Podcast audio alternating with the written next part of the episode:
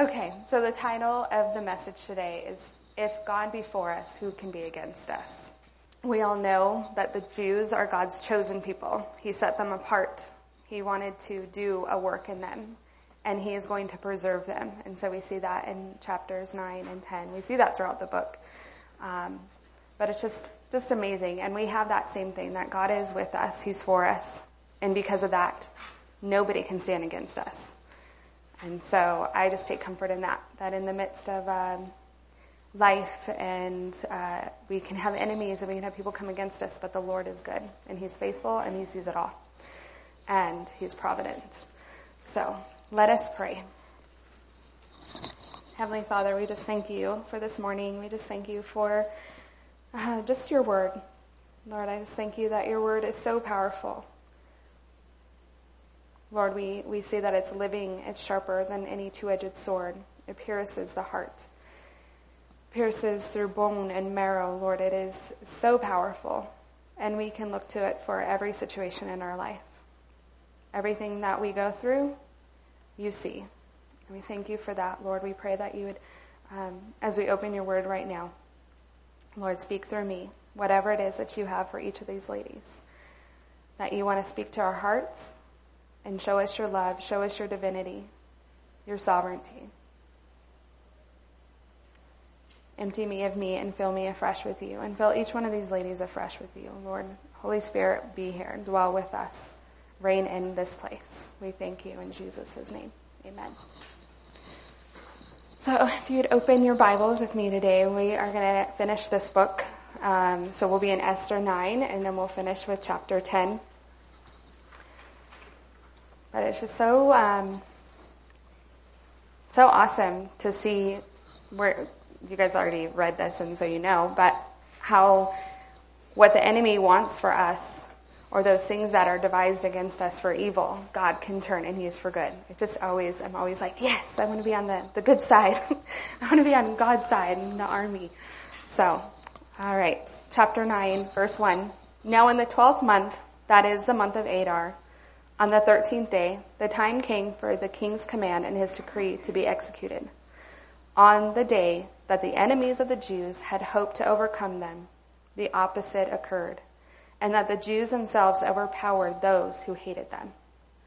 That is totally the Lord. We can't do that. That is so just God being able to conquer those things and to turn what was meant one way and turn it for good his way. But something we see there is not only was the King Ahasuerus is now on the side of the Jews and Esther and Mordecai, but the King of Kings is on their side. And that truth stands for us too. That God can turn those things and direct it. And I don't know about you, but I'm always amazed when I think, I don't know how this is going to turn out, and I'm frightened maybe, and I'm maybe in despair, and then the Lord does something out of the blue, miraculously, that I can never comprehend. Like, I never saw that coming. And I'm sure that these Jews, Mordecai, Esther, and all these Jews that are throughout the provinces, throughout Susa and everywhere, they had no idea.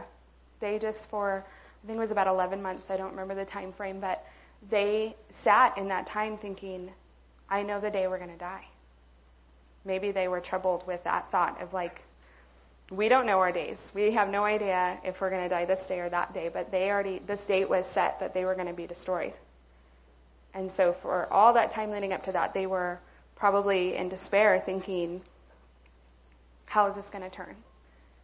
And hopefully they looked to the Lord, all of them. We don't know. It doesn't say, but we know that Esther and Mordecai fasted and prayed and they sought the Lord. Verse 2. The Jews gathered together in their cities throughout all the provinces of King Ahasuerus to lay hands on those who sought their harm. And no one could withstand them because fear of them fell upon all the people. So these people are now frightened.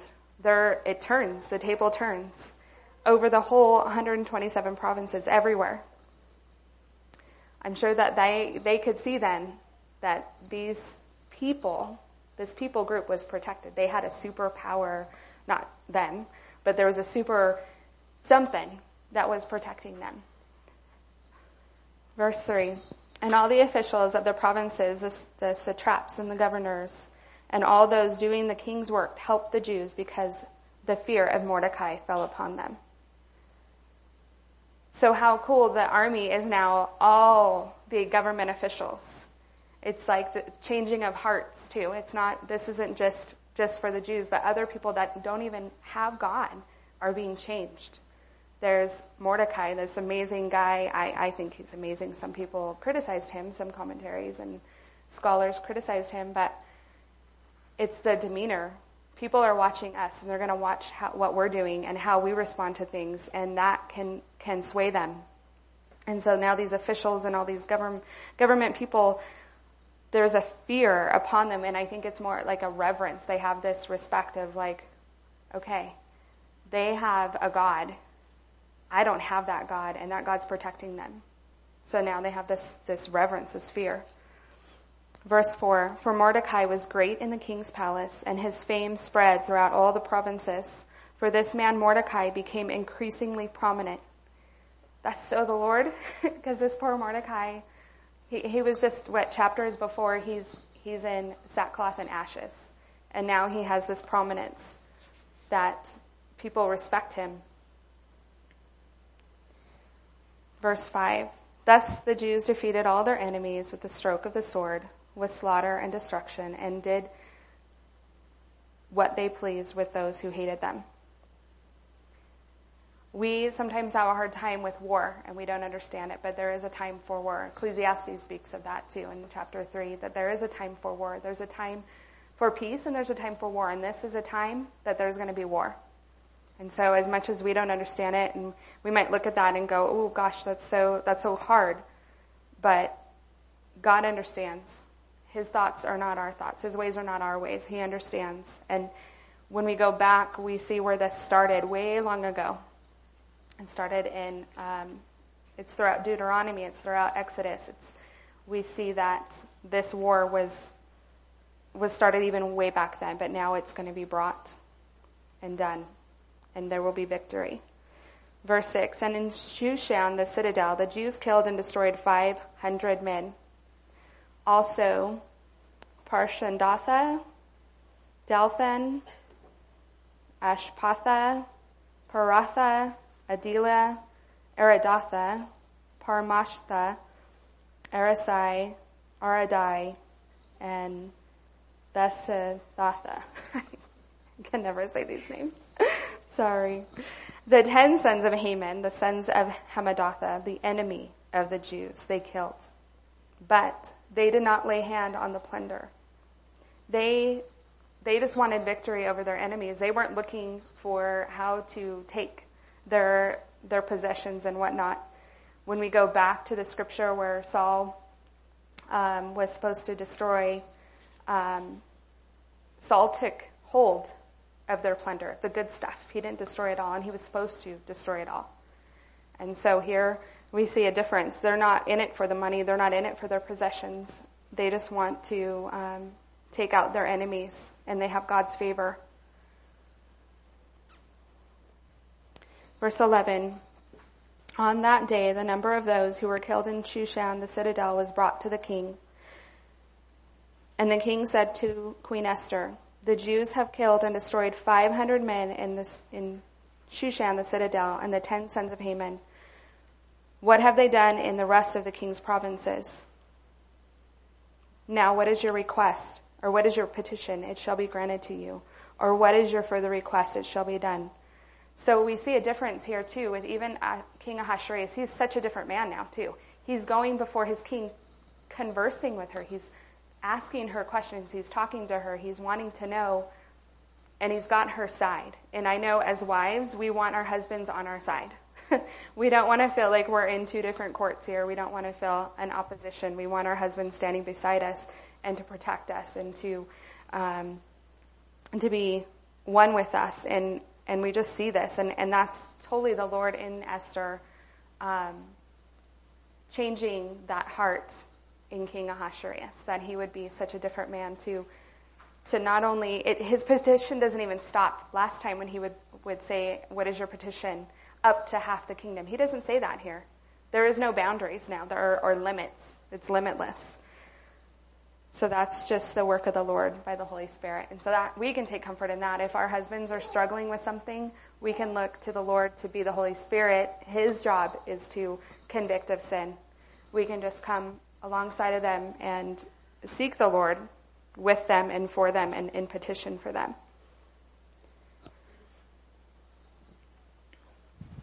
Verse 13, Esther said, "If it pleases the king, let it be granted to the Jews who are in Shushan to do it again tomorrow, according to today's decree, and let Haman's 10 sons be hanged on the gallows." So Esther again shows respect to the king. She hasn't changed her way of going, oh, now I have some prominence, and now I have the upper hand. I'm going to speak differently. I'm going to demand my way. No, she still has respect. She still has dignity and is being used by the Lord here. When I was reading different things about Esther and whatnot, Esther was criticized by some because she said, "Can we do this again tomorrow?" But I think it was because she wanted true victory. She knew that it wasn't finished. I believe she was being led by the Lord, that it was not a complete work. And that was the thing is, when we looked back, when we look at where Saul was told, he was told to utterly destroy Amalek and all that they had. That was men, women, children, all their possessions. Saul didn't do it. Saul left Agag. Then he goes and he takes, this is in Deuteronomy 25, but he takes all the good stuff. It's throughout Deuteronomy, and it's also in Exodus and in 1 Samuel. It's 3 different spots. Sorry. But there's, now I just got off track. He's told to do this, but he doesn't. He leaves Agag, and he destroys the bad stuff, like the cows and whatnot that were not great, but he keeps the rest. And so, in 1 Samuel 15 says, "Behold, to obey is better than sacrifice." That's for our life too. If the Lord tells us to do something, we need to solely do it. Don't question. And even if we question, it's not a big deal. The Lord understands our heart. He understands we are but frail people. But to obey is better than to sacrifice. Because he left this window open. He left this guy, Agag, and then his family. And later, you see, I think it's Eli. I'm sorry, I didn't put it in here. But I think it's Eli who actually takes him out and destroys him and cuts him into pieces. But war is ugly, but the Lord means business. And so he means what he says, and he will do what he says. So we just need to obey. Even if we don't understand it, we just need to do it. So Esther says that the sons should be hanged on the gallows. So they've already been killed, but now to be hanged on the gallows, that's more of like a piercing, maybe, for them to be like a representation of, don't mess with my God. We're, not that we put ourselves out there and like, we're not holier than that. We are not like that, but it's the Lord in us, and we are his. So don't mess with his people. Don't mess with his children. Verse 14. So the king commanded this to be done.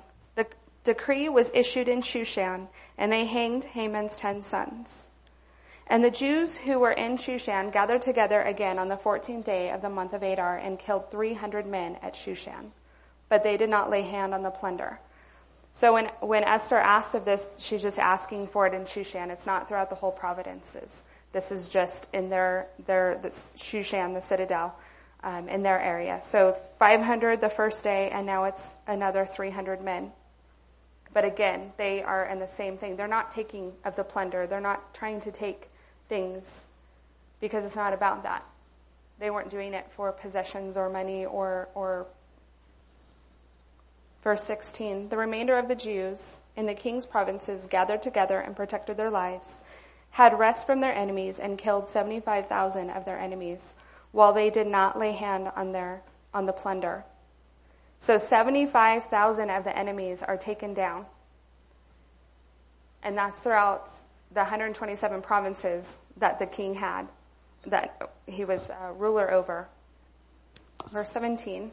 This was on the 13th day of the month of Adar, and the 14th day of the month they rested and made it a day of feasting and gladness. God had victory. They had victory with the Lord, and now they are going to have rest. We can have rest in the Lord, that he's going to be the one that fights our battles. And now they're having feasting and gladness. We can have that with the Lord. They had for about a year, 11 months or so, they knew that their day could come, that they were all going to be destroyed. And now, if the tables are turned, I think we would all be rejoicing.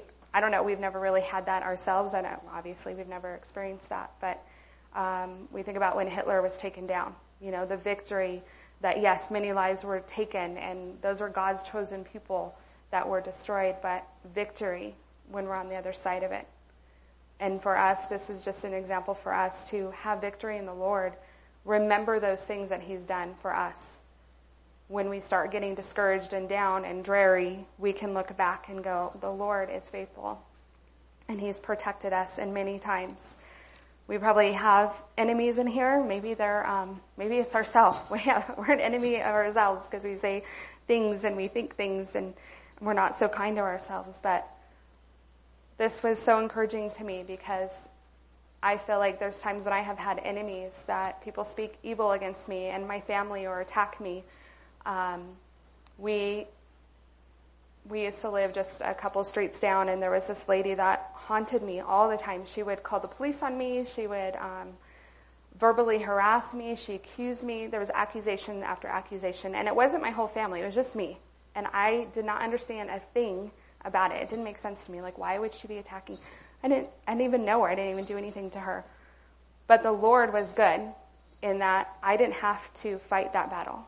I would pray, and my husband went down to the courthouse with me one time to file a restraining order because she was really frightening me at this point. She was trying to lure my little girl over the fence to play in her yard. She didn't have children. And so we went to get a restraining order, and Pastor Jeff knew about it, and he was, you know, backing us up with it, and the Lord was just very clear to be still. And I didn't understand that. I was like, I just want to go give her a piece of my mind and some more. But the Lord knew. He already saw what was going on. But sometimes in his stillness and his quiet, we think he's not there and he's not paying attention, and so we think we have to take things into our own hands. And the Lord was at work behind the scenes. This lady contacted our landlord at the time, and the landlord didn't say anything to us for a while. Instead, she hired a private investigator, and they watched us. And they saw that all these things that this lady was accusing me and then into our family, that it wasn't true. And so all that heaped back on her. And it gave me a heart really to pray for her too, because she was just lonely. Like, what was her hurt? I think what it came down to is she was jealous. She'd never had children, and I had an abundance of children. And I think that's what it came down to. But the Lord will deal with our enemies. We don't need to deal with them. Here, the Lord had the Jews. They were able to fight back.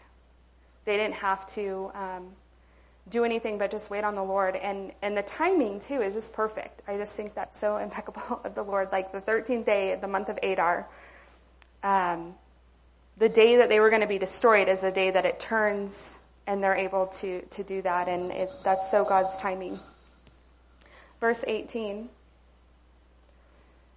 But the Jews who were at Shushan assembled together on the 13th day as well as on the 14th, and on the 15th of the month they rested and made it a day of feasting and gladness. Therefore the Jews of the villages who dwelt in the unwalled towns celebrated the 14th day of the month of Adar with gladness and feasting as a holiday, and for sending presents to one another.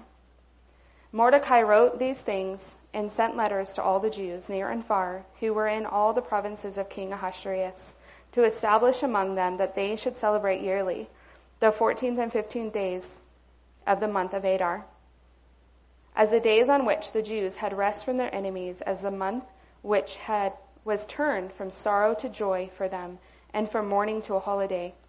that they should make them days of feasting and joy, of sending presents to one another and gifts to the poor. God loves for us to remember those things.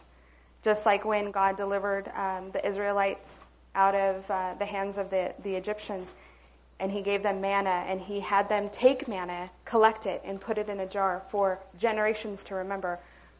God loves us to remember those things, and we need to do that too. We need to hold to those things and never forget, because we are to teach them to our children and our children's children and on, because he is good. If we don't, who will? The world is right there ready to give the opposite truth of who God is. So we need to, it's up to us. So if we don't do it, who will? Verse 23. So the Jews accepted the custom which they had begun, as Mordecai had written to them. Because Haman, the son of Hammedatha the Agagite, the enemy of all the Jews, had plotted against the Jews to annihilate them, and had cast Pur, that is, the lot, to consume them and destroy them. But when Esther came before the king, he commanded by letter that this wicked plot which Haman had devised against the Jews should return on his own head, and that he and his son should be hanged on the gallows.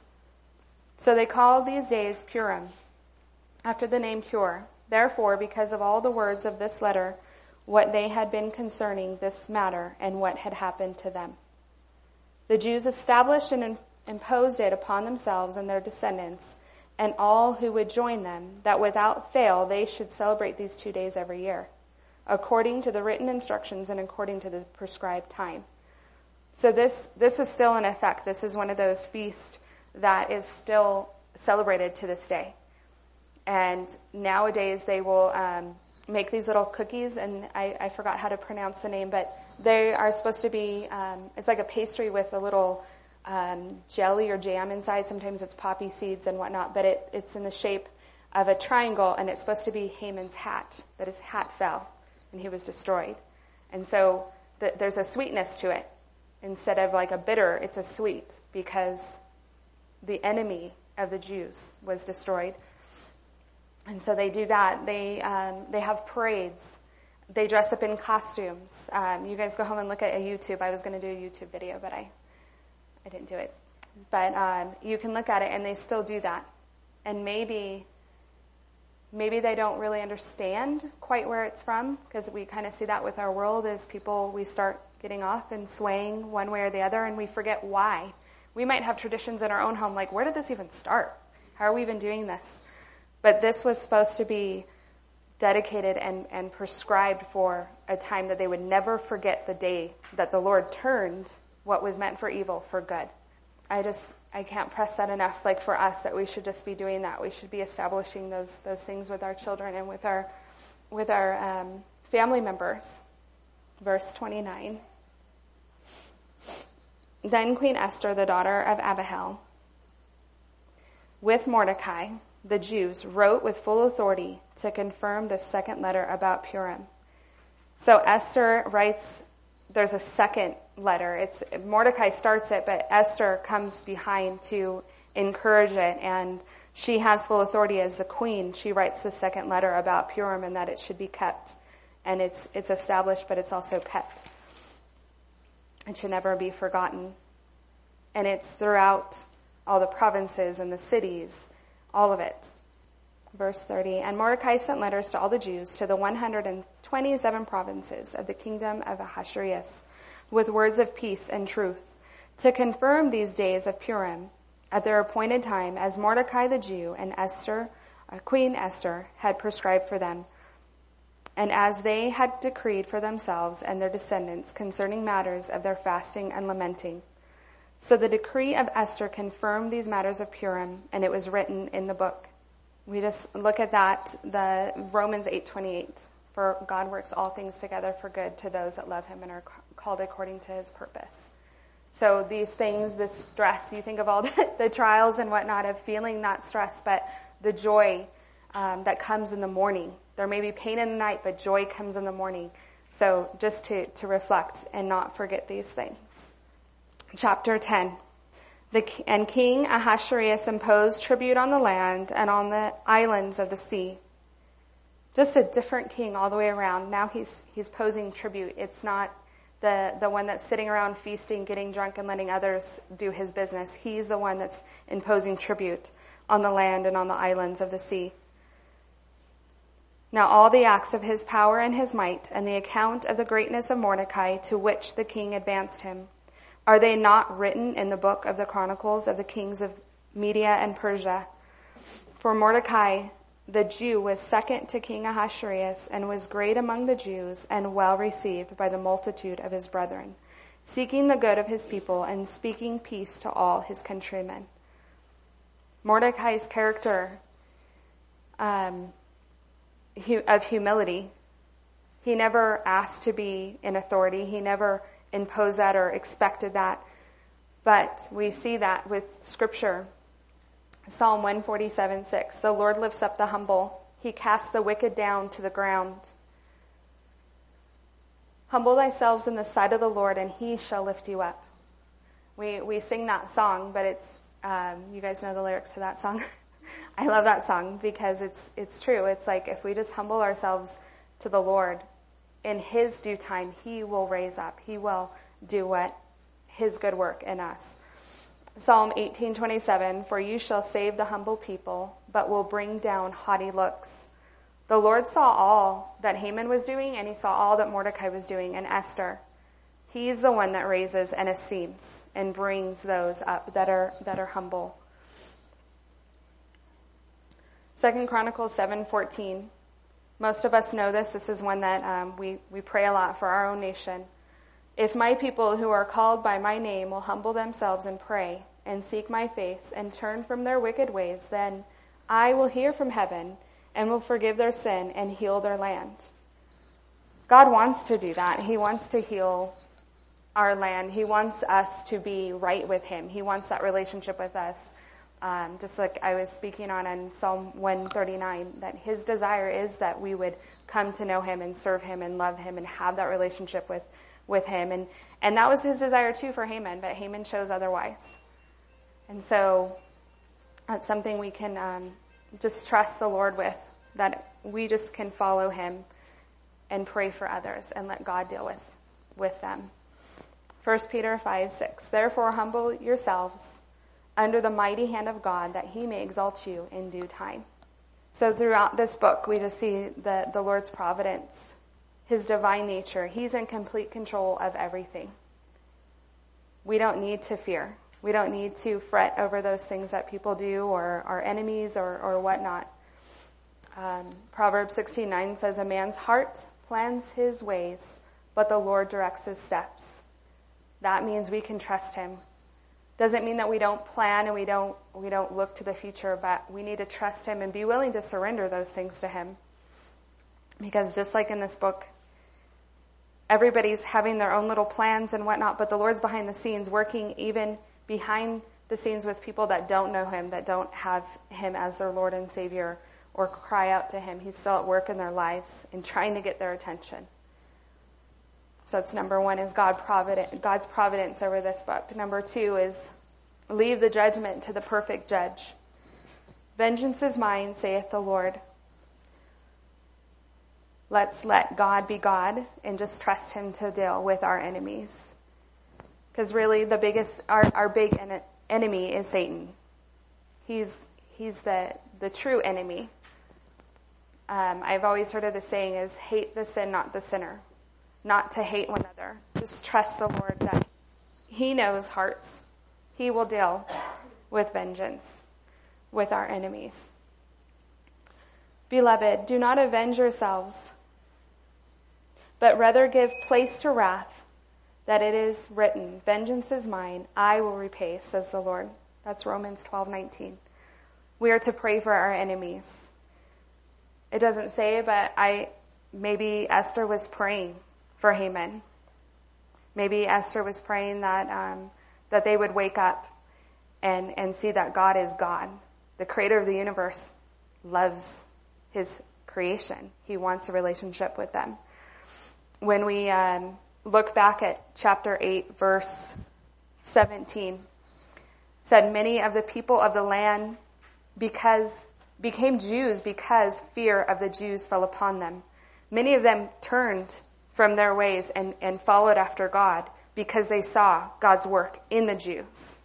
So we are being watched. We are being more than we'd like to, I'm sure. Sometimes I just want to hide. I don't want to be watched, but we are. We're being watched. And so we can have a determining on people coming to Christ. Not that it's all on us, but we are being watched. We are, as Christians, that means to be like Christ, little Christ. So we are running around these little Christ, and so we need to be better following the Lord and just letting the Lord do his work in us. That sanctification process hurts, but let him do it. Point 3, celebrate the Lord's goodness in your life.